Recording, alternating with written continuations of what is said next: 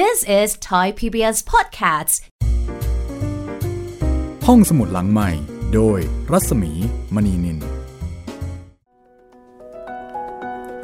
มาถึงตอนที่ 35 นะคะ ต้อนรับคุณผู้ฟังเข้าสู่รายการห้องสมุดหลังใหม่ค่ะ สวัสดีครับพี่หมีครับ สวัสดีค่ะ9นาฬิกาถึง 10นาฬิกานะคะ เรามาเจอเจอกันที่นี่วิทยุไทย PBS แล้วก็ไทย PBS Podcast ด้วย ครับผม ก็ตอนนี้อาจจะมีหลายคนสงสัยว่าเอ๊ะทำไมเข้าเว็บไทย PBS Radio แล้วมันไปหน้าพอดแคสต์ตอนนี้เราย้ายบ้านกันแล้วนะครับท่านผู้ฟัง ก็คือมันจะพาไปเองโดยอัตโนมัติ ถูกต้องแล้วครับพี่ ค่ะ ไม่ว่าคุณจะเข้าทางไทย PBS Radio หรือไทย PBS Podcast ก็จะค่ะไปหน้าของไทย PBS Podcast ครับตอนนี้นะคะเรายังคงอยู่กับเรื่องจดหมายเหตุโกซาปานไปฝรั่งเศสนะคะ นี่คือชื่อหนังสือค่ะ มาถึงตอนที่ 35 ก็เกือบเกือบๆจะท้ายๆแล้วล่ะ โดยเนื้อเรื่องที่เขียนโดยมองเซียเดอวีเซเนี่ยจบไปแล้ว อันนี้ก็เป็นภาคผนวก ภาพผนวกครับผม ค่ะ ภาคผนวกในส่วนของผู้แปลนะคะ ที่ผู้แปลเนี่ยไปค้นคว้าหาข้อมูลมาเพิ่มเติม คือเหมือนกับรับช่วงต่อเนาะรับไม้ต่อครับพี่รับไม้ต่อว่าพอหลังจากที่ลงเรือเดินทางกลับ การเดินทางเป็นยังไง และที่สำคัญเมื่อขึ้นเรือ ขึ้นฝั่งนะมาถึงกรุงศรีอยุธยา เป็นยังไงบ้าง เดี๋ยวจะมีการกล่าวถึงทูตอีกสองคน คืออุปทูตแล้วก็ตรีทูตด้วยครับ ซึ่งมีบทบาทน้อยมาก แล้วก็ไม่ค่อยมีการพูดถึงเท่าไหร่ หลังจากนั้นนะคะ ก็จะมีการพูดถึงประวัติค่ะ ประวัติออกพระวิสุทธิสุนทร คืออันเนี้ยฟอร์ฮีแลนด์ได้ไปค้นมา ค้นถึง เหมือนข้อขัดแย้งนะว่าเอ่อมีการอธิบายหลายทฤษฎี บางทฤษฎีก็บอกว่า โกซาปาน เป็นพี่น้องท้องเดียวกับพระเพทราชาอ๋อในขณะที่บางที่ก็บอกไม่ใช่ ไม่ได้เป็นพี่น้องท้องเดียวกัน เพราะถ้าเกิดเป็นพี่น้องท้องเดียวกันเนี่ยพระเพทราชาก็น่าที่จะแต่งตั้งให้โกซาปานเนี่ยกินตำแหน่งที่ใหญ่กว่านี้ หลังจากที่พระองค์เนี่ย ขึ้นครองราชย์หมายถึงว่าน่าจะเอ็นดูท่านมากกว่านี้ ใช่ครับ ไม่น่าที่จะทำกันถึงแบบนี้ครับนะคะ ซึ่งฟอร์ฮีแลก็ได้ค้นคว้าเอามาเขียนเอ่อข้อเท็จจริงนะคะ ข้อเท็จจริงทางประวัติศาสตร์เนี่ยบางเรื่องเราไม่สามารถที่จะรู้ได้จริง ๆ ค่ะคุณผู้ฟัง เพราะว่ามันเป็นเรื่องที่เกิดขึ้นแล้วในอดีต แล้วก็ไม่มีใครเกิดทัน ก็ต้องว่ากันไปตามหลักฐานที่ปรากฏครับนะะผม แต่ว่าอันเนี้ยก็สนุกดีกับการที่ทำให้ได้เห็นเรื่องราว ในสมัยกรุงศรีอยุธยาบทบาทของโกษาปานที่มีต่อราชสำนัก แล้วก็สุดท้าย วาระสุดท้ายในชีวิตของโกษาปานแต่เดี๋ยวเราจะไปฟังชีวิตของอุปทูตแล้วก็ตรีทูตกันก่อนนะคะ คือหลวงกัลยาราชมัยตรี แล้วก็คุณศรีวิสารวาจาว่าสองคนนี้เนี่ย ชีวิตเป็นยังไงบ้าง คุณผู้ฟังที่ติดตามฟังรายการห้องสมุดหลังไมค์นะคะ ก็สามารถที่จะ inbox มาคุยกันได้ กับ 2 เพจค่ะ ก็ถ้าอยากพูดคุยกันนะครับ ติดต่อมาได้ทางแฟนเพจ Facebook Thai PBS Podcast นะครับ หรือว่ามาที่เพจรัศมีมณีนินก็ได้เช่นกันนะคะ ถ้าเพจไทย PBS Podcast คุณจิตรินก็จะรออยู่ที่นั่นค่ะ ครับผมหากถ้ามาที่เพจรัศมีดิฉันก็จะรอต้อนรับคุณอยู่ทางนี้เช่นเดียวกันนะคะขอบคุณทางสำนักพิมพ์สีปัญญานะคะ กับหนังสือจดหมายเหตุโกซาปันไปฝรั่งเศสที่มีการตีพิมพ์อย่างสวยงามแล้วก็เรียบร้อยน่าอ่านน่าเก็บทีเดียว เอาละคุณจิตรินพร้อมไหมคะ พร้อมครับผม ตอนนี้ไม่ได้ชวนไปฝรั่งเศสแล้วนะคะ ครับ กลับมาที่อยุธยาค่ะ และเดี๋ยวเราจะไปแอบฟัง แอบฟังเจ้าพระยาวิเชยนนะคะ คนซึ่งมีบทบาทมีอิทธิพลสูง ในราชสำนักสมัยสมเด็จพระนารายมหาราช คือเป็นฝรั่งที่คนไทยจะต้องกราบอะกราบลงกับพื้นด้วย เพราะว่าตำแหน่งสูงมาก ครับ แล้วก็ลองไปฟังดูว่าวิเชยนเนี่ย ซักถามโกษาปานว่าอย่างไรเกี่ยวกับภารกิจการเป็นทูต ไปเจริญสัมพันธไมตรีที่กรุงปารีสประเทศฝรั่งเศสค่ะ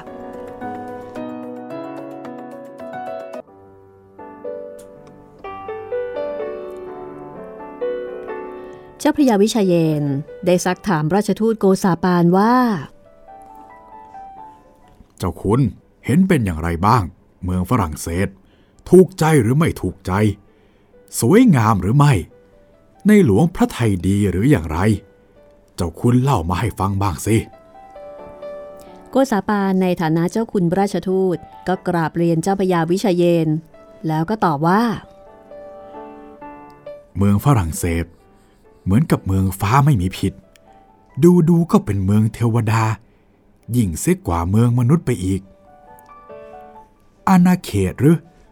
ก็กว้างขวางใหญ่โต ราวกับโลกหนึ่งทวีปหนึ่งก็ว่าได้ เป็นเมืองบริบูรณ์อย่างยิ่ง เรือกสวนไร่นาบ้านช่อง ช่างอุดมล้นเหลือ กิริยาพาที และลักษณะท่าทางของชาวชนพลเมืองก็สุภาพ หาที่ดีกว่านี้ไม่มีเสียแล้ว ส่วนองค์พระเจ้าแผ่นดินเล่า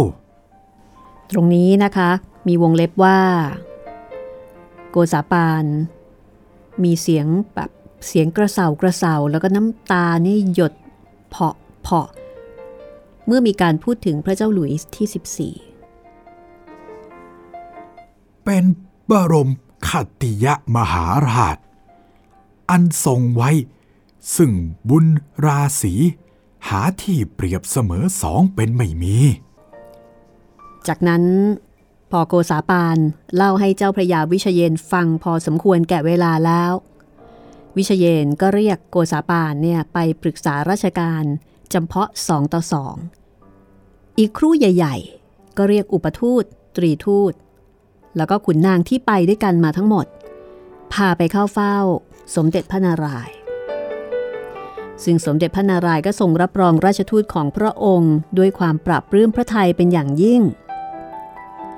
และเมื่อจะออกจากที่เฝ้าพระองค์ทรงรับสั่ง ให้โกษาปานอัครราชทูต ยับยั้งอยู่ในพระราชวังก่อน โดยบอกว่าจะให้อ่านรายงานถวาย ส่วนอุปทูต ตรีทูตทรงรับสั่งให้อยู่ประจำทำการติดต่อกับราชทูตฝรั่งเศสตลอดเวลาที่จะอยู่ในกรุงสยาม โดยบอกว่า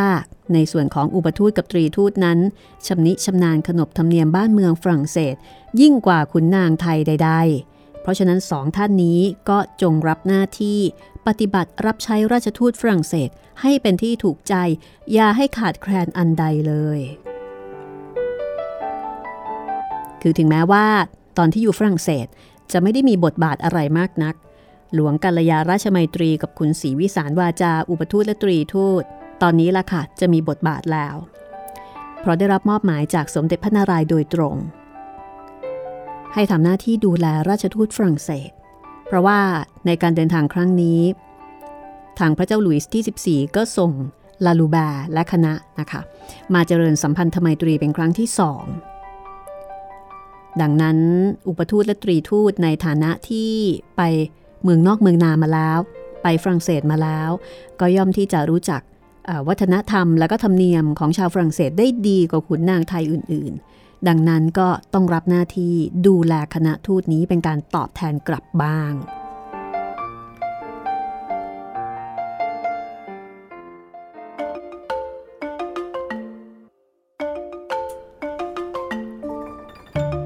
ในบทต่อไปฟอร์ฮีลา ได้พูดถึงตัวอุปทูตและก็ตรีทูต คือหลวงกัลยาราชมัยตรีแล้วก็ขุนศรีวิสารวาจา โดยขึ้นต้นบทว่า ตั้งแต่นี้ต่อไปชื่อเสียงเรียงนามของอุปทูตและตรีทูต เกือบจะสูญหายไปจากตำนานพงศาวดารทั้งไทยและต่างประเทศก็ว่าได้ ถึงมีกล่าวบ้าง ก็ไม่พอที่จะยกมาเป็นกระทู้เรียบเรียงประวัติได้ คือมีการถูกกล่าวถึงน้อยมาก แต่เท่าที่ทราบฟอร์ฮิแลบอกว่า ออกหลวงกัลยาราชมัยตรี เป็นคนมีอายุแล้ว ท่านนี้เคยรับราชการฉลองพระเดชพระคุณในตำแหน่งทูตถึงสามครั้งด้วยกัน ครั้งหนึ่งไปเมืองฝรั่งเศส ก็คือที่ไปครั้งนี้นี่แหละ อีกสองครั้งไปเมืองจีน ครั้นกลับจากราชการเมืองฝรั่งเศสแล้ว ต่อมาออกหลวงกัลยาราชมัยตรี จะได้รับหน้าที่ราชการสถานใดไม่ปรากฏ ปรากฏแต่ว่าภายหลังถูกกริ้ว โปรดให้ลดตำแหน่งลง มีหลักฐานอยู่ในหนังสือจดหมายเหตุลาลูแบร์ซึ่งได้กล่าวไว้ในหนังสือนั้นว่า เมืองนี้เป็นเมืองแปลก ข้าราชการทำผิดอะไรนิดผิดอะไรหน่อย ก็ถูกลดตำแหน่งได้ง่ายๆ แต่ก็ไม่เห็นข้าราชการไทย จะถือเป็นข้ออับอายขายหน้าเท่าใดนัก ขึ้นชื่อว่าราชการแล้ว สุดแต่ในหลวงจะทรงพระกรุณาโปรด ให้สูงต่ำประการใด ก็เป็นอันใช้ได้ประการนั้นอยู่เสมอ ใครจะคัดค้านประการใด อ้าวยังไม่หมดยังเลยจป๊อปครับไอผมกำลังแบบ พี่ก็คิดว่าจบแล้ว ผมผมพังงะไปเอ๊ะทำไมพี่มีส่วนเข้ามาเร็วจัง โอเค โอเค ครับ ใครจะคัดค้านประการใดไม่ได้ ดังที่เราเพิ่งได้แลเห็นตัวอย่างสดสดร้อนร้อนๆ เกิดขึ้นแก่ออกหลวงกัลยาราชมัยตรี อุปทูตซึ่งเคยไปเมืองฝรั่งเศสมา บัดนี้ถูกลดตำแหน่งราชการลงต่ำกว่าเดิมเสียแล้ว แต่ก็ไม่เห็นท่านแสดงความโทมนัสน้อยใจบ่นว่ากระไรเลย นอกจากข้อนี้แล้ว ในหนังสือของบาทหลวงโลเนก็มีการกล่าวว่าเมื่อต้นแผ่นดินพระเพทราชา ไทยกับฝรั่งเศสเกิดไม่ปรองดองกันขึ้นมา จนขาดพระราชมัยตรี เพราะว่าพระเพทราชานั้นไม่โปรดฝรั่งเศสเลย ทีนี้พอขาดพระราชมัยตรีต่อกันต่างฝ่ายต้องคืนทรัพย์สินสิ่งของของกันและกัน ในระหว่างที่ยังไม่คืนนั้นออกหลวงกัลยาราชมัยตรี กับขุนนางไทยไม่ปรากฏชื่ออีกคนหนึ่ง ถูกส่งไปเป็นตัวมัดจำค่ะ อยู่ในเรือรบของฝรั่งเศส ซึ่งอยู่ในความควบคุมของแม่ทัพที่ชื่อดาฟาชอยู่จนกระทั่งไทยกับฝรั่งเศส จะปรองดองคืนทรัพย์สินสิ่งของแก่กันและกันเสร็จ คือเหมือนกับเป็นตัวประกัน ถ้าคืนไม่หมด คนก็จะมีอันตราย ในครั้งนั้น แม่ทัพฝรั่งเศส ไม่เห็นไทยส่งเรือแล้วก็เครื่องอาวุธยุทธภัณฑ์ ทั้งทหาร 15 คนที่อยู่ล้าหลังตามกำหนดในสัญญา ก็ไม่อยากรออยู่ชักช้า ให้เสียโอกาสแห่งลมมรสุม คือลมกำลังมาละ เดี๋ยวจะไม่ทันลม ก็เลยชักใบไปพักฟังราชการอยู่ที่เมืองปงดีเชรีในอินเดีย ปรากฏว่าขุนนางไทยที่เป็นตัวประกัน คือออกหลวงกาลยาราชมัยตรีนี่แหละ ก็เลยต้องติดไปกับเรือด้วย แต่ครั้นมาถึงเกาะยงเซลัง ฟังแล้วยังงงนะคะ เกาะภูเก็ตค่ะ แม่ทัพฝรั่งเศส จึงได้แวะเรือ แล้วก็ปล่อยออกหลวงกาลยาราชมัยตรี ให้กลับมายังกรุงศรีอยุธยา แต่กลับโดยทางบกนะ ซึ่งก็ไม่รู้เหมือนกันว่า ต้องใช้เวลานานสักแค่ไหนกว่าจะเดินจากภูเก็ต ถึงกรุงศรีอยุธยา นี่คือความเป็นมาของออกหลวงกัลยาราชมัยตรี จะเห็นได้ว่าท่านก็ระหกระเหินไม่น้อย ถูกลดยศ และยังต้องไปเป็นตัวประกัน และยังต้องระหกระเหิน เดินทางจากภูเก็ตมากรุงศรีอยุธยาโดยทางบกอีก ทีนี้ลองมาดูข้างฝ่าย ขุนศรีวิสารวาจากันบ้าง ถ้าใครได้ดูเรื่องบุพเพสันนิวาสนะคะ พี่โป๊บของเรา ในเรื่องนั้น ผู้เขียนก็ได้จินตนาการ ให้พี่โป๊บเนี่ยเป็นขุนศรีวิสารวาจา เป็นตรีทูตที่ร่วมคณะไปกับโกษาปาน ในส่วนขุนศรีวิสารวาจาตัวจริงนะคะ ตรีทูต ฟอร์ฮิลาบอกว่า เมื่อกลับจากยุโรป อายุอยู่ในราว 25-30 ปีค่ะ ก็อายุราวๆพี่หมื่นของแม่การะเกดนั่นแหละ ประมาณนั้นเลย แล้วก็มีประวัติว่าเป็นผู้ที่เคยไปราชการที่ราชสำนักของพระเจ้าโมกุลในอินเดียมาครั้งหนึ่ง แล้วก็เเป็นบุตรชายของราชทูต ที่เคยไปเจริญพระราชมัยตรีในโปรตุเกสมาครั้งหนึ่ง คือเกิดในครอบครัวของราชทูต คือเรียกว่าเป็นคนมีมีเชื้อมีสายมาจากครอบครัวที่ดีนะคะ เป็นครอบครัวของราชทูต แล้วก็นับตั้งแต่วันที่กลับมาจากราชการในยุโรป ก็ปรากฏชื่อของขุนศรีวิสารวาจา ในจดหมายเหตุของลาลูแบร์หน้า 383 ฟอร์ฮีแลบอกว่า มีหน้านี้เพียงที่เดียว ที่กล่าวถึงขุนศรีวิสารวาจา ในจดหมายเหตุลาลูแบร์กล่าวถึงขุนศรีวิสารวาจาอย่างนี้ค่ะ สมเด็จพระนารายณ์ทรงถูกพระไทย อยากทราบตำนานพงศวดานของโลกมาก ยิ่งเป็นตำนานว่าโดยราชกิจของพระเจ้าลุยส์ที่ 14 แล้ว ยิ่งทรงสอดส่องเอาพระไทยใส่มากขึ้น พระองค์เคยทรงรับสั่งบ่อยๆว่า รัฐประศาสตร์นี่ไม่ใช่วิชาที่เรียนรู้กันได้เองโดยกำเนิด ต่อเมื่อปกครองคนนานๆ และเรียนรู้พงศวดารได้มากๆ จึงจะค่อยรู้ว่ารัฐประศาสตร์นี้ เป็นวิชายากสักเพียงใด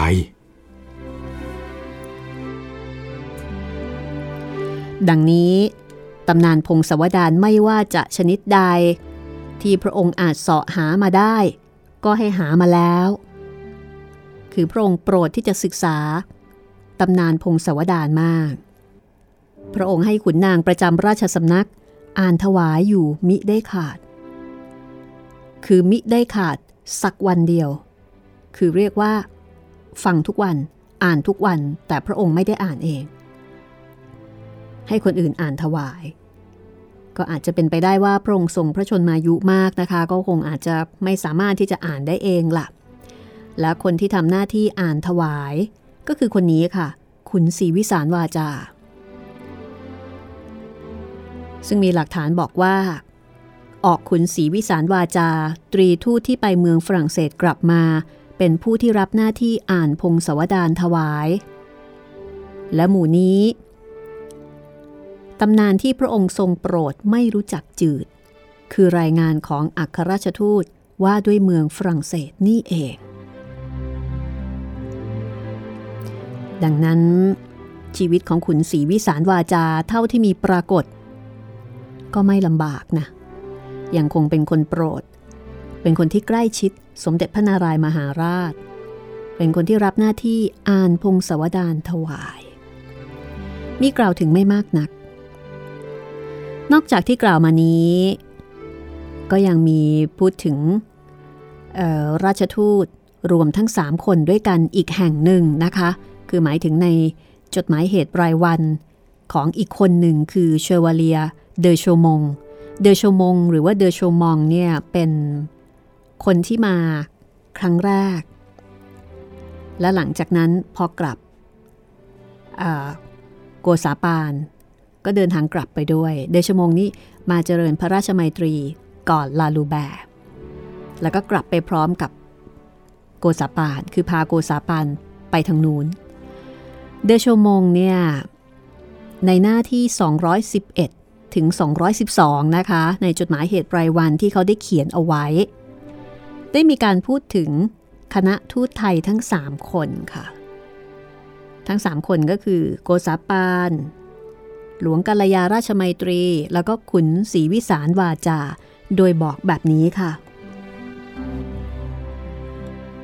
ทูตไทยสามคนนี้ เป็นคนดีที่สุด นิสัยใจคอเยือกเย็น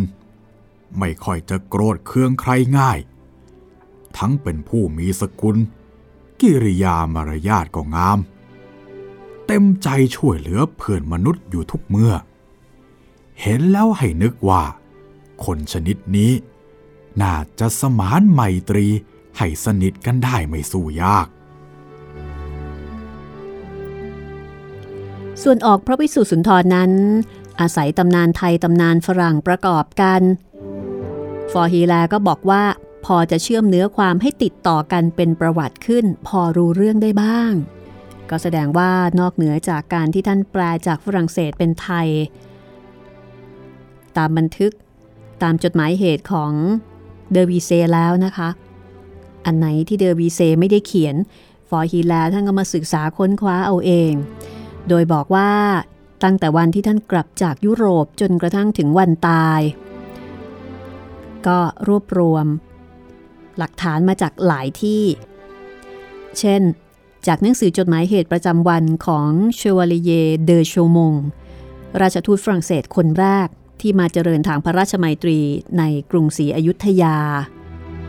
โดยมีการระบุเอาไว้นะคะ ว่าลองฟังถ้อยคำสำนวนนะคะ ในหนังสือจดหมายเหตุประจำวันที่เขียนโดยเชวาลีเยเดอโชมองที่พูดถึง ออกพระวิสุทธิสุนทรหรือว่าโกษาปานค่ะพอข้าพเจ้า ได้พบกับออกพระวิสุทธิสุนทร แต่วันแรกที่ปากน้ำเมื่อเรือของเราไปถึงเมืองไทยแล้วนั้น ข้าพเจ้ารู้สึกทันทีว่าคนนี้เป็นคนมีสกุลผู้ดีติดอยู่เต็มตัว ทั้งรู้สึกว่า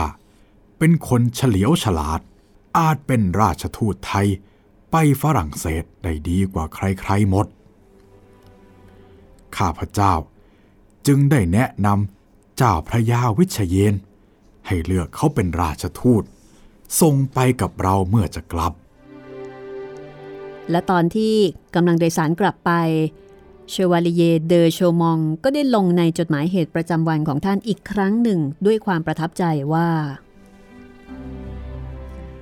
สิ่งที่ถูกใจในตัวราชทูตคนนี้ คือไม่ว่าท่านได้ไปพบเห็นอะไรที่ไหน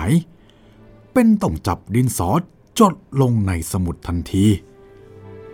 นิสัยนี้ดีมาก เพราะเมื่อไปเมืองฝรั่งกลับมา คงมีรายงานความเป็นไปจากเมืองฝรั่งเศส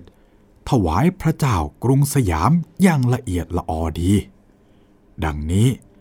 พระเจ้ากรุงสยาม จะได้ทรงทราบความจริงในเรื่องของเมืองฝรั่งเศสว่าเป็นอย่างไร ดีกว่าปล่อยให้พระองค์ ทรงเชื่อแต่คำเล่าหรือผิดผิดถูกถูกดังที่พระองค์เคยทรงได้ยินมาแต่ก่อน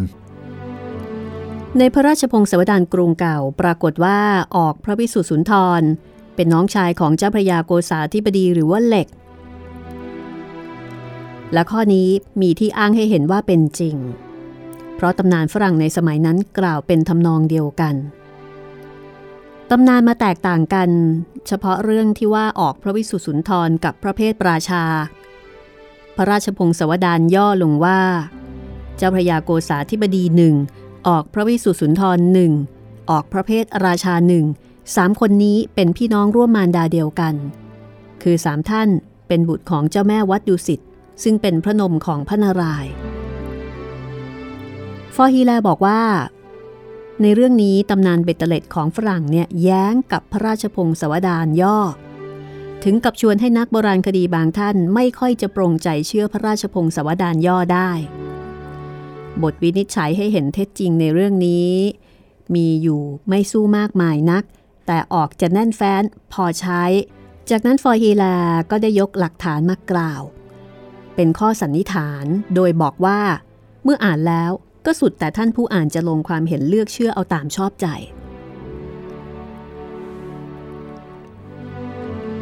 ฟอร์ฮิลาได้ ตั้งคำถามอย่างนี้ค่ะ ว่า ข้อหนึ่งถ้าพระเพศราชาเป็นน้องชายของออกพระวิสุทธิสุนทรจริงแล้ว เหตุใดเมื่อพระองค์ขึ้นเสวยราชจึงมิได้ยกย่องออกพระวิสุทธิสุนทร ให้เป็นเจ้าต่างกรม ตามโบราณราชประเพณี เวลานั้นออกพระวิสุทธิสุนทรยังมีชีวิตอยู่ ส่วนเจ้าพระยาโกษาธิบดีเหล็กไม่มีปัญหาเพราะว่าถึงแก่กรรม เสียก่อนที่พระเพศราชาจะได้ขึ้นครองราชสมบัติ ออกพระวิสุทธิสุนทรหรือว่าโกษาปานถึงแก่อสัญญกรรม ภายหลังพระเพศราชาขึ้นครองราชประมาณ 12 ปี ในราวปีพุทธศักราช 2243 ตามที่มีปรากฏแน่ชัด ในจดหมายของบาทหลวงโบร ซึ่งเขียนส่งไปยังกรุงปารีสในขณะนั้นว่า ออกพระวิสุทธิสุนทร อัครราชทูตเก่าเพิ่งตายเมื่อเร็วๆ ไม่กี่เดือนนี้เอง อันนี้เป็นคำรายงานของบาทหลวงท่านหนึ่ง ฟอร์ฮิแลบอกว่าคำกล่าวนี้เนี่ยชวนให้นึกว่า ออกพระวิสุทธิสุนทรกับพระเพทราชาไม่น่าจะเป็นพี่น้องกัน หาไม่ ออกพระวิสุทธิสุนทรหรือว่าโกษาปานก็น่าจะได้เลื่อนยศขึ้นเป็นเจ้าในครั้งนั้นด้วยพักสักครู่ เดี๋ยวกลับมาค่ะ This is Thai PBS Podcasts. ห้องสมุดหลังใหม่ โดยรัศมีมณีนินช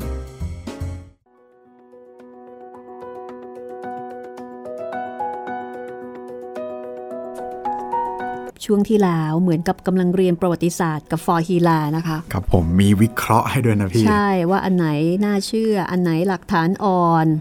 โอ้สมก็เป็นอาจารย์จริง ๆ ครับ สนุกดีนะคะ สนุกดีครับพี่ เหมือนกับว่าท่านอินมากหลังจากที่ท่านแปลแล้วเนี่ยมันยังไม่แล้วใจ เอาให้เอาให้ ให้สาสุดให้สาให้สุดเลยครับเพราะว่าถึงถึงแค่เมืองแบรสเท่านั้นเองยังไม่ถึงกรุงศรีอยุธยา แล้วก็หลังจากถึงกรุงศรีอยุธยาแล้ว เป็นยังไงชีวิตเป็นยังไงบ้างครับ ตามต่อ โอ้วิญญาณนักวิจัยจริงโอ้โห สุดยอดมากเลยคารวะฟอร์ฮีแลมาณที่นี้ด้วยนะคะๆครับผม นอกเหนือจากสำนวนภาษาที่อลังการงานสร้างแพรวๆจนกระทั่งคนไทยนี่งงเลยค่ะ ท่านเป็นฝรั่งที่มีความรู้ ในเรื่องของเออภาษาไทย แล้วก็ภาษาที่เป็นคำเป็นคำบาลีสันสกฤต เป็นคำอลังการนะคะคำแบบคำหรูๆอะครับผม มีความรู้ทางภาษาดีมาก แล้วก็มีการคิดคำขึ้นเองอีกต่างหากสุดยอดจริง ๆ นะคะครับผมอ่าสำหรับในช่วงต่อไปนะคะ ฟอร์ฮีแลก็มีการวิเคราะห์ต่อค่ะ เกี่ยวกับปมของพระเพทราชากับโกษาปานอ๋ออันนี้คุณจิตรินได้ดูบุพเพสันนิวาสไหม ดูครับ แต่ไม่ได้ดูแบบเน้นเรื่องประวัติศาสตร์เยอะ เน้นเรื่องกุ๊กกิ๊กน่ารักอ๋อเลยแหมสายมุงมิง ครับผม แต่เรื่องบุพเพสันนิวาสนี่ต้องบอกว่าเป็นปรากฏการณ์ครั้งแรกแล้วก็ยังคงเป็นครั้งเดียวนะครับผมที่ละครหลังข่าวเนี่ยสามารถจะจุดประกาย ให้ผู้คนหันมาสนใจประวัติศาสตร์ได้ถึงขนาดอ๋อนี้ใช่ครับผม และโดยเฉพาะอย่างยิ่งประวัติศาสตร์ในสมัยสมเด็จพระนารายณ์โอ้โห ช่วงนั้นเนี่ย คนค้นหากันเยอะ คนสนใจ อยากรู้จักว่า เอ๊ะ พระนารายณ์เป็นยังไง พระเพทราชาเป็นยังไง แล้วก็อาจจะเป็นเพราะว่าคนที่แสดงเป็นพระเพทราชาเนี่ยโอ้สมบทสมบาทสมบทากสมบัติแล้วก็หล่อเท่เออจำคุณจำจำไม่ได้ คุณบิ๊กสรุตใช่อ่าไหมใช่ครับใช่ใช่ ที่รับบทเป็นพระเพทราชา เล่นซะเราแอบอินแบบใช่ไหมเอ้ยสาวๆก็กรี๊ดกันหน้าดูดังมากนะคะ คุณครับบิ๊กก็ดังมากในช่วงนั้น คือทั้งคนที่รับบทเป็นพระนารายณ์พระเพทราชา แล้วก็คนที่รับบทเป็นโกษาปานครับคือคัดเลือกตัวละครได้ดี แล้วก็ทุกคนแสดงแบบตั้งอกตั้งใจแสดงมากอะต้องชื่นชมคนแคสนะครับ คนแคสแล้วก็คนแสดงก็เหมือนกับแหมถอดจิตวิญญาณ คืออินกันสุดๆนะคะ แล้วก็ครับทำให้ตัวละครเหล่านี้เนี่ยโลดแล่นเป็นที่น่าสนใจสำหรับคนไทยว่าเอ๊ะ ตกลงแล้วบุคคลเหล่านี้จริง ๆ แล้วเป็นยังไงบ้าง แล้วก็ในช่วงนั้นนี่ก็มีการศึกษาค้นคว้าว่า มีคนอยากรู้จัก อยากรู้จักพระนารายณ์อยากรู้จักพระเพทราชา อยากรู้จักแม้กระทั่งขุนหลวงสรศักดิ์อืมซึ่งต่อมาก็คือพระเจ้าเสือ อ๋อ ใช่ครับ แต่ว่าในเรื่องนั้นหล่อมากนะ หล่อหล่จอนแบมาบกเอ๊ะเจ้าเสือจริง ๆ นี่น่าจะบู๊กว่านี้โอ้โหดมากค่ะครับพระเจ้าเสือจริง ๆ นี่ต้องบอกว่าเสือจริงครับๆข้อมูลแต่ละอย่างแต่ละอย่างที่มีการบันทึกไว้ถึงถึงพระองค์นี่แบบโคตรบู๊เลยครับโอ้สายโหดมากค่ะครับ ประเภทราชานี่ก็สายบูก็นั่นแหละค่ะก็เป็นละครที่ทำให้เกิดกระแสความสนใจในประวัติศาสตร์นะคะ แม้กระทั่งขุนศรีวิสารวาจา ซึ่งมีข้อมูลเก่าถึงนิดหน่อย ในประวัติศาสตร์ก็มีชีวิตชีวาขึ้นมา พอพูดถึงขุนศรีวิสารวาจาหน้าพี่โป๊ปก็ลอยมาเลยทันใช่ครับทันทีพี่ทันใดโอ้มันเป็นละครเรื่องแรกๆในชีวิตผมนะครับ ที่แบบที่ติดตามที่ติดตามแบบจริง ๆ แล้วก็รู้สึกว่าเออใครๆมันก็พูดถึงว่า ดูซะหน่อยสิ ดูซะหน่อย เป็นไงล่ะก็ติดเลย ติดเลยติดไม่จากรแม่อด ติดจากแม่เลยครับ ไม่ใช่อะไร แม่ดูก็ต้องดูแหละครับ ตอนแรกพี่ก็ไม่ดูเหมือนกันนะ ครับผม ทีนี้เห็นคนพูดถึงเยอะไงอ่าก็เหมือนกันอะมันจะอะไรสักแค่ไหนเชียวเออวะใช่ อย่างนั้นเลยเออจะอะไรสักแค่ไหนเชียววะไหนดูหน่อยสิเอออ้าวเสร็จตั้งแต่กุ้งแม่น้ำคือตอนน้ำจิ้มซีฟู้ดนั่นแหละคือตอนแรกมีการแคปภาพนางเอกที่ทำหน้าทำตาตลกตลกๆอ่าครับแล้วก็มาโพสต์ใน Facebook ครับ พี่ก็แบบไร้สาระเออไม่เชื่อหรอกว่าเราจะธมดติดละครสูตร อืมจะกุ๊กกิ๊กมุ้งมิ้งฟุ้งฟิ้งแค่นั้นแหละ ครับ ตอนเดียวเรียบร้อยค่ะ แล้วก็ต้องบอกว่าเป็นละครที่ดูแล้วมีความสุขดีนะครับ เพราะว่ามันไม่มีเรื่องของการอิจฉาริษยา ไม่มีการตบตีคือเป็นละครที่ไม่มียังไงอะเป็นละครในด้านในด้านที่ Positive หน่อย positive แจ่มใสครับมีข้อมูลทางประวัติศาสตร์ คือดูแล้ว ดูแล้วไม่มีความรู้สึกว่าหืมทำไมไม่ได้อย่างใจทำไมอิตัวโกงมันเป็นอย่างนี้ทำไมพระเอกมันไม่ฉลาด ไม่มีอารมณ์แบบนี้ มันอาจจะมีแง่มุมของตัวคอนสแตนตินนิดหน่อยนิที่ดแบบหน่อยหยอดความร้ายนิดหน่อยอ่าแต่ก็ร้ายแบบอะโอเคโอเค ก็เป็นสีสันครับ ก็เรื่องนี้ก็ทำให้เอ่อพระเพทราชาเนี่ยนะก็เป็นที่รู้จักของคนไทยมากยิ่งขึ้น ทีนี้เดี๋ยวเราจะไปฟังนะคะว่าในหลักฐาน อย่างเช่นในหนังสือจดหมายเหตุของลาลูแบร์ ลาลูแบร์เนี่ยถ้าจำไม่ผิดแกจะมาอยู่ รู้สึกแกมาอยู่ที่นี่นี่ประมาณ ประมาณ 6 เดือนนะหกเดือน ไม่กี่เดือนไม่กี่เดือนครับ เพราะว่าแกเป็นทูตโอ้แต่แกจดเยอะมากเลยนะพี่ โอ้โห คือเป็นล่ำเป็นสันเลยครับเห็นเล่มแกหนาตึ๊บเลย เห็นแกวาดแบบเอ่อใช่ค่ะเกาะเกาะอะเขาเรียกอะไรนะพี่พระนครนะครับค่ะ ที่เป็นมีแม่น้ำล้อมรอใช่บใช่พวกนี้ลายเส้นเก่งมาก แล้วก็เป็นคุณูปการให้เราเนี่ยได้มองเห็น ว่ากรุงศรีอยุธยาในสมัยนั้นนี่เป็นยังไงด้วยนะคะอืมเอ่อเป็นเอกสารทางประวัติศาสตร์ที่มีคุณค่ามากครับแต่ขณะเดียวกันมันก็เจือปนไปด้วยความดูถูกดูแคลนใบแอดเต็มที่ ดูถูกดูแคลนแบบยี่ทำไมพวกนี้นี่ ถึงเป็นแบบนี้ล้าหลังสุดมีค่ะก็จะมีแบบนี้เพราะว่าเอ่อในช่วงเวลาเดียวกันก็ต้องยอมรับนะคะว่า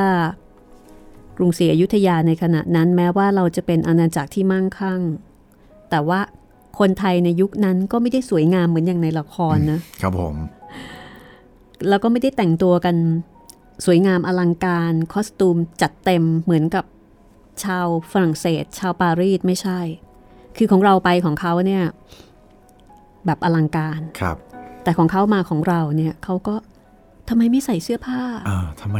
นุ่งผ้าตัวเดียว เออทำไมตาเหลืองเออๆทำไมผู้ชายขี้เกียจนอนอยู่กับบ้าน กินเหล้ากินเหล้าตีไก่เออเออกัดปลาอะไรอย่างเงี้ยครับเขาก็จะเกิดเกิดคำถาม ก็ต้องไปอ่านนะคะถ้าเกิดว่าใครสนใจกับจดหมายเหตุลาลูแบร์เป็นประวัติศาสตร์ที่มีชีวิต เพราะว่าลาลูแบร์ไปเจออะไรนี่แกจดหมดเลย จดด้วยความตื่นเต้นตื่นตาตื่นใจอ่าแต่ก็ต้องมองข้ามเอ่ออคติครับหรือว่าความรู้สึกที่ว่าตัวเองเป็นชาติที่ยิ่งใหญ่ แต่ตอนนั้นเขาก็เขาก็เจริญกว่าเราจริงครับผมๆในในบางเรื่องในหลายแง่หลายมุมอะนะคะ แต่ลาลูแบร์ก็จะไม่ค่อยเข้าใจคนไทย รู้สึกน่าจะไม่ไม่เข้าใจเยอะเลยละพี่เข้าใจเยอะ แต่อันหนึ่งที่จำได้ก็คือแกบอกว่าคนไทยอะชอบอาบน้ำอันนี้อ๋ออ่อ่านแล้วขำมากครับ ก็ก็ฝรั่งไม่ค่อยอาบน้คือเหมือนกับคนไทยอะดูไม่ค่อยสะอาดเท่าไหร่หรอกนะำครับ แต่เขาโอ้โหอาบน้ำกันอยู่นั่นแหละอาบน้ำทุกวัน เออ คือดูไม่ค่อยสะอาดแต่จริงๆเป็นคนสะอาดอะไรทำนองนั้น ในขณะที่ฝรั่งเศสเนี่ย ดูดูสะอาดไงแต่ดูดีแต่จริงๆคือซกมก ไม่ค่อยอาบไม่อาบน้ำจะตุตุหน่อยแล้วก็ใส่น้ำหอมครับ อันนี้ก็เป็นความแตกต่างนะอะเอาละทีนี้เดี๋ยวเรา ลองไปฟังฟอร์ฮีแลท่านเล่าให้ฟังต่อกันละกันนะคะ กับประเด็นประเภทราชา แล้วก็โกษาปาน ไปจนกระทั่งถึงวาระสุดท้าย เมื่อออกพระวิสุทธิสุนทรถึงแก่อสัญญกรรมค่ะ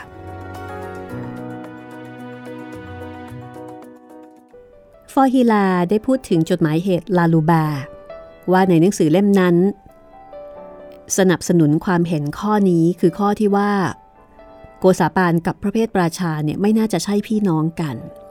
ในจดหมายเหตุลาลูแบร์นะคะได้พูดถึงเรื่องนี้ให้เห็นสมจริง โดยเฉพาะตอนที่กล่าวว่า ออกพระเพทราชา เป็นขุนนางผู้ใหญ่ ราษฎรชอบพอมาก เพราะใจคอเยือกเย็น และเล่าลือกันว่า เป็นคงกระพันชาตรี ยิงไม่เข้า ฟันไม่เข้า ถึงพระนารายเองก็ทรงโปรดมาก เพราะเคยไปสงครามมีชัยชนะแก่พระเจ้าตองอูมา แต่เสียงตลาดที่โจทย์กันทุกวันนี้มักนิยมถือกันว่า ถ้าพระนารายสิ้นพระชนลงเมื่อใด ออกพระเพทราชากับลูกชายชื่อออกหลวงสรศักดิ์มีหวังที่จะสืบราชสมบัติยิ่งกว่าใครๆ มารดาของออกพระเพทราชานั้น เคยเป็นนางนมของในหลวงเดี๋ยวนี้เหมือนกับมารดาของเจ้าคุณอัครราชทูต ซึ่งเคยถวายนมแก่พระองค์เหมือนกัน ฟอฮิแลบอกว่าให้สังเกตดูจดหมายเหตุของลาลูแบร์ตอนนี้ ลาลูแบร์ได้แต่กล่าวว่ามารดาของทั้งสองฝ่ายเคยเป็นพระนมของพระนารายณ์มาด้วยกัน หาได้กล่าวว่าเป็นคนเดียวกันไหมมีการใช้ถ้อยคำจำแนกไว้อย่างชัดเจนว่า เป็นคนละคนต่างหาก คือแม่ของพระเพทราชาก็เป็นแม่นม แม่ของโกษาปานก็เป็นแม่นม คือแม่นมในพระราชาไม่ได้หมายความว่าจะต้องมีแค่คนเดียว ก็แสดงว่าทั้งคู่เนี่ยเป็นลูกของแม่นม แต่ว่าเป็นแม่นมคนละคน ฟอฮีแลก็เลยบอกว่าชะนี้จึงชวนให้นึกว่า ออกพระเพทราชา และออกพระวิสุทธิสุนทร คงจะไม่ใช่พี่ใช่น้อง ร่วมมารดาเดียวกัน ดังที่พากันเข้าใจตามพระราชพงศาวดารย่ออันหนึ่ง ลาลูบา ยังกล่าวอีกแห่งหนึ่งว่า คราวหนึ่ง พระนารายให้ลงพระราชอาญา เขียนออกยาพระคัง ซึ่งเป็นพี่ชายของเจ้าคุณอัครราชทูตหน้าพระที่นั่ง ผู้ที่รับรับสั่ง ลงพระราชอาญา เขียนนั้น คือออกหลวงสรศักดิ์บุตรชายของออกพระเพทราชา ถ้าเป็นจริงตามคำกล่าวของลาลูบา ฟอร์ฮิแลก็บอกว่าแหมมันก็จะดูกระไรอยู่ลักกระมัง ที่พระนารายณ์เนี่ยจะมาจำเพาะใช้ออกหลวงสรศักดิ์ผู้เป็นหลาน ให้เคี่ยนตีเจ้าพญาพระครังผู้เป็นลุงใหญ่ หมายถึงถ้าเกิดว่า ประเภทราชา โกษาเหล็กแล้วก็โกษาปาน คือพี่น้องท้องเดียวกันจริง ๆ มันก็คงไม่ใช่ที่ ว่าพระนารายณ์เนี่ยจะหน้ามืดถึงกับมิอาลัยในขนบธรรมเนียม และความเคารพรักใคร่ในระหว่างวงญาติบ้างเชียวหรือ ดูดูจะแปลกอยู่ละมั้งชะนี้จนกว่าที่จะเกิดหลักฐานใหม่ มาหักล้างหลักฐานที่อ้างมานี้ ฟอร์ฮีแลบอกว่าข้าพเจ้าคนหนึ่งละ่ะ ที่ยังไม่ค่อยเต็มใจเชื่อว่าพระเพทราชาจะเป็นพี่น้องท้องเดียวกับออกพระวิสุทธิสุนทร จากนั้นก็มีการกล่าวโดยการอ้างใจความในพระราชพงศาวดารกรุงเก่าว่า ในพงศาวดารนั้นบอกว่าเมื่อเจ้าพระยาโกษาธิปดีเหล็ก ได้ถึงแก่อนิจกรรมแล้ว สมเด็จพระนารายณ์ก็ทรงปรารภว่าจะขึ้นไปตีเมืองเชียงใหม่ แล้วก็โปรดให้ออกพระวิสุทธิสุนทร ผู้เป็นน้องของเจ้าพระยาโกษาธิปดีเหล็กที่ถึงแก่อนิจกรรม เป็นเจ้าพระยาโกษาธิปดีแทนทรงรับสั่งว่า ขุนเหล็กพี่ท่านชำนาญในการเป็นแม่ทัพ ก็มาถึงมรณภาพเสียแล้ว บัดนี้ เราจะให้ท่านเป็นแม่ทัพแทนพี่ชาย ยกไปตีเมืองเชียงใหม่จะได้หรือไม่ได้ เจ้าพญาโกษาธิบดีจึงกราบทูลขอรับพระราชทานพระราชอาญาสิทธิ์ขาดทำการทดลองดูก่อน ถ้าเห็นจะทำสงครามได้ก็จะขออาสาไปตีเมืองเชียงใหม่มาถวายให้จงได้ สมเด็จพระนารายณ์ได้ทรงฟังก็ชอบพระทย ทรงพระสมนัตตรัสสรรเสริญสติปัญญาเจ้าพระยาโกษาธิบดีเป็นอันมาก แล้วทรงพระกรุณาโปรดพระราชทานพระแสงดาบต้น พร้อมด้วยพระราชอาญาสิทธิ์ให้กับเจ้าพระยาโกษาธิบดีไปทดลองดู คือขอพระราชอาญาสิทธิ์ขาด ในการที่จะสั่งการแล้วก็ตัดสินใจด้วยตัวเอง ขออำนาจ ซึ่งพระนารายณ์ก็พระราชทานให้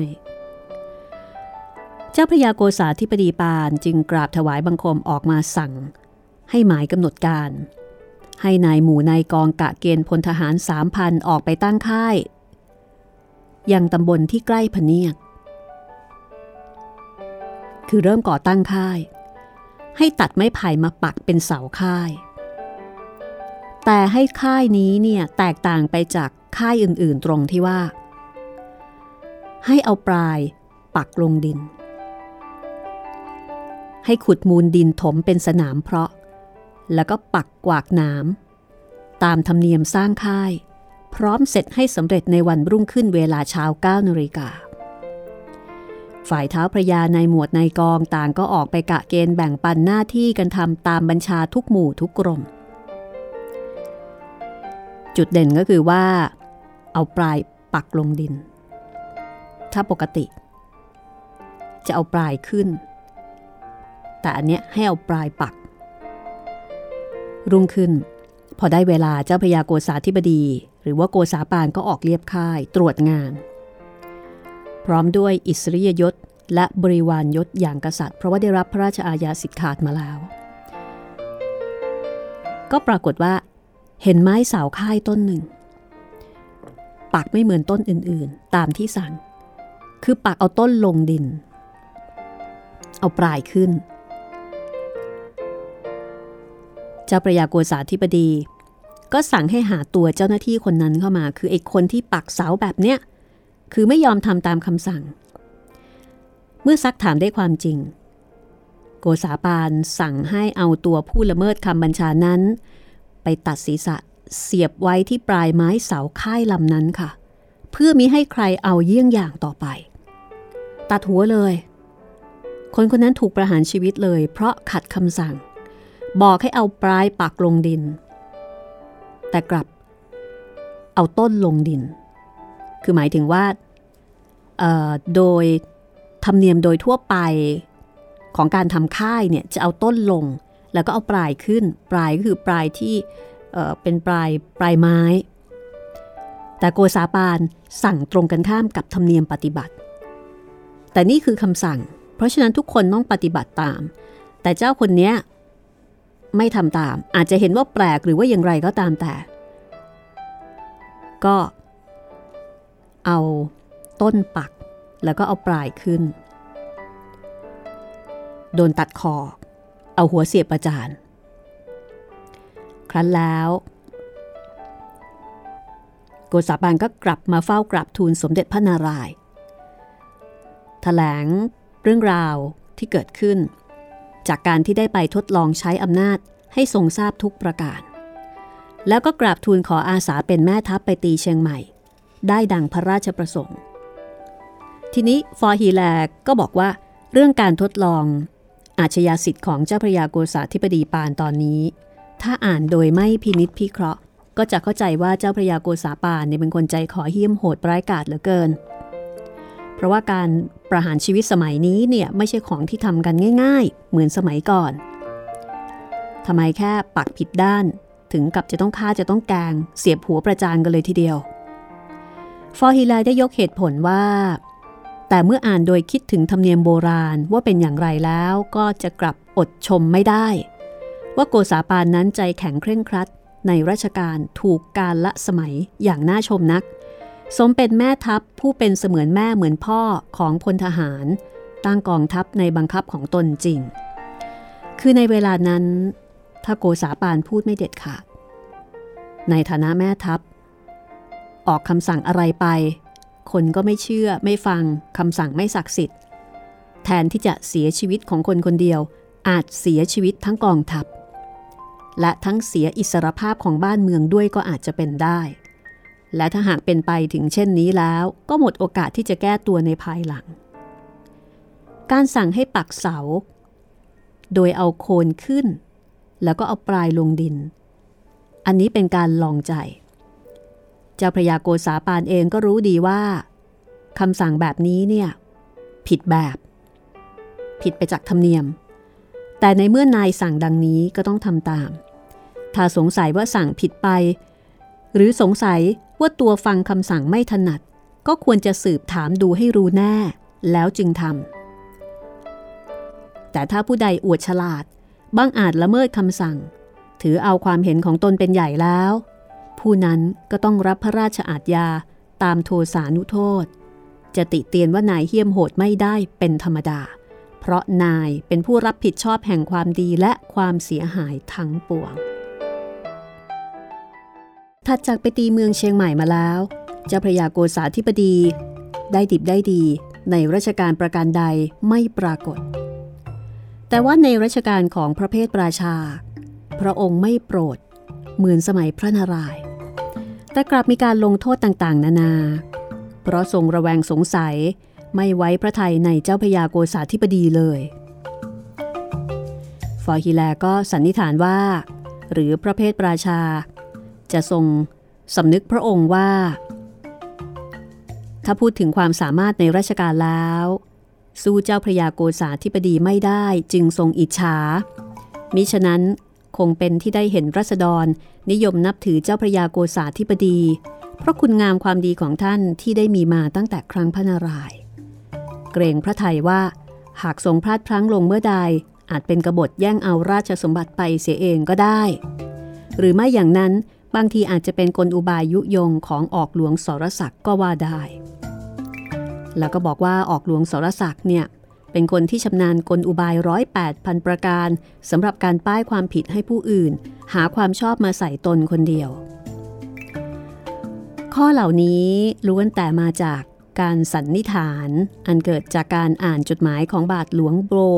ที่เขียนส่งไปยังกรุงปารีส เมื่อคริสต์ศักราช 1700 หรือว่าปีพุทธศักราช 2242 ภายหลังจากที่โกษาปานกลับมาถึงคือ 12 ปี หลังจากไปฝรั่งเศส แล้วก็เป็นช่วงเวลาที่อยู่ตอนปลายรัชกาลของพระเพทราชา ฟอฮีแลบอกว่า ยังจะถือเป็นยุติทีเดียวไม่ได้ มายุติแต่ตามจดหมายของท่านบาทหลวงโบ เขียนเป็นใจความในปลายจดหมายของท่านว่า เคราะห์ดีเสียอีก ที่เจ้าพระยาพระคลัง ชิงตายไปก่อน เมื่อสักสองเดือนมานี้แล้ว หาไม่คงถูกประหารชีวิตเหมือนขุนนางผู้ใหญ่ 48 คน ที่ไปตีนครราชสีมาไม่สำเร็จ ถูกสงสัยว่า เข้ากับกบฏ เลยรับสั่งให้จับมาตระเวนกลางเมือง และสับฟันศีรษะเป็นแฉกๆตัดแขนตัดขาพาอกชกต่อย ทรมานอย่างน่าทุเรศ แล้วก็ฟันเอาศีรษะขาด ไปเสียบไว้ที่บนกำแพงพระนคร ที่จริง ซึ่งเจ้าพระยาพระคัง มาถึงแก่ความตายคราวนี้ ก็เหมือนกับว่า ถูกประหารชีวิตเหมือนกันก็ว่าได้ เพราะที่ท่านตายนี้ไม่ใช่อื่นไกลเลย เป็นผลแห่งการที่ท่าน ได้รับพระราชอาญาถูกเคี่ยนตีอย่างสาหัสประการหนึ่ง และอีกประการหนึ่ง เพราะคับแคบใจมานมนาน ในการที่พระเจ้าแผ่นดิน ทรงกระทำแก่ตนอย่างโหดร้ายเหลือประมาณ จากนั้นก็ได้กล่าวว่า ครั้งหนึ่งเมื่อสี่ปีล่วงมาแล้ว ภายหลังกลับจากฝรั่งเศสได้ 8 ปี ในขณะที่โกษาปานกำลังเฝ้าอยู่หน้าพระที่นั่ง พระเพทราชาจะทรงกริ้วอย่างไรไม่ปรากฏ ทรงคว้าพระแสงดาบฟันเอาราชทูตจมูกแหว่ง ดูหน้าอุจาดและน่าสงสารที่สุด นับแต่วันนั้นมา กษาปานก็มีแต่ถูกระแวงสงสัยทุกอย่าง ไม่เป็นอันกินอันนอนเป็นปกติดังเดิมข้าที่ถูกแกล้งจากราชวงศ์ไม่มีที่สิ้นสุด ลงท้ายธิดาคนโตของท่านคนหนึ่ง บุตรชายของท่านสามคน ภรรยาหลวงและอนุภรรยาก็ถูกจับถูกเคี่ยนถูกขังทั้งนั้น ซ้ำก่อนเมื่อวันที่ท่านจะตายสักสองสามวัน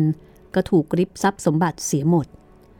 บางคนถึงกับลือกันว่าที่ท่านตายนี้ไม่ใช่อื่นไกลเลย ท่านแทงตัวเองตายเพราะทนไม่ไหวเสียแล้ว แต่จะตายอย่างไรก็ตาม ส่วนราชวงศ์ก็ได้ล้างความมัวหมองซึ่งติดตนเพราะเรื่องนี้ โดยแสดงทุกโศกเหมือนกับว่า โกษาปานได้ถึงแก่ความตายโดยปกติซ้ำได้ทำการไต่สวนพอเป็นพิธี และจับสงสัยหมอจีนคนหนึ่ง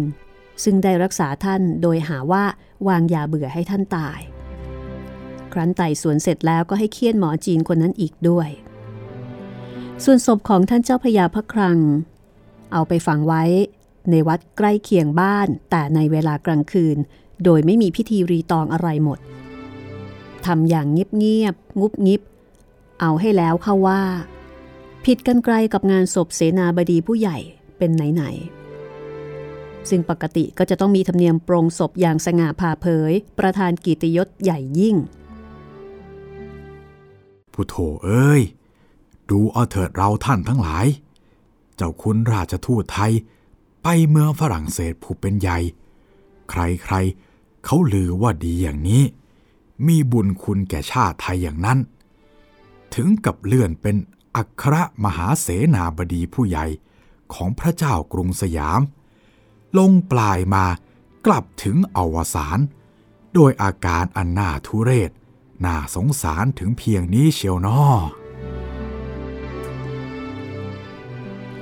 หมดใจความที่เกี่ยวกับประวัติของเจ้าคุณราชทูตเท่าที่สืบหามาได้ในจดหมายเหตุต่างๆ ของสมัยนั้นเพียงเท่านี้ ถึงไม่พิสดารเท่าไหร่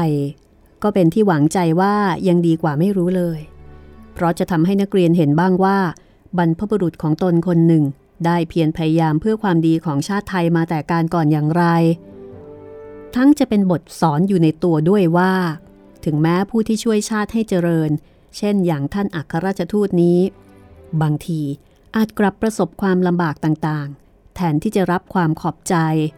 คนอื่นทำไม่รู้ไม่เห็นในความอุตสาห์พยายามของตน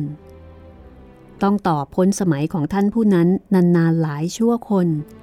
ถึงจะอย่างรู้ในกิจประวัติและคุณความดีของตนชะนี้ จึงสอให้เห็นว่า ยุติธรรมของโลกนี้ยังบกพร่องมาก มนุษย์เรา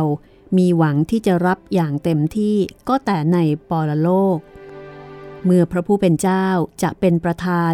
ทรงชี้บาปบุญคุณโทษโดยเที่ยงธรรมไม่เข้าใครออกใครเลย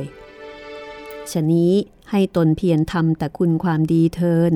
คนอื่นจะเห็นหรือไม่เห็นก็ช่าง สักวันหนึ่ง พระคงเห็นและรางวัลตามความชอบของตน ลงชื่อฟอร์ฮีลาวันที่ 5 พฤศจิกายน ปี 1923 ก็เป็นอันจบ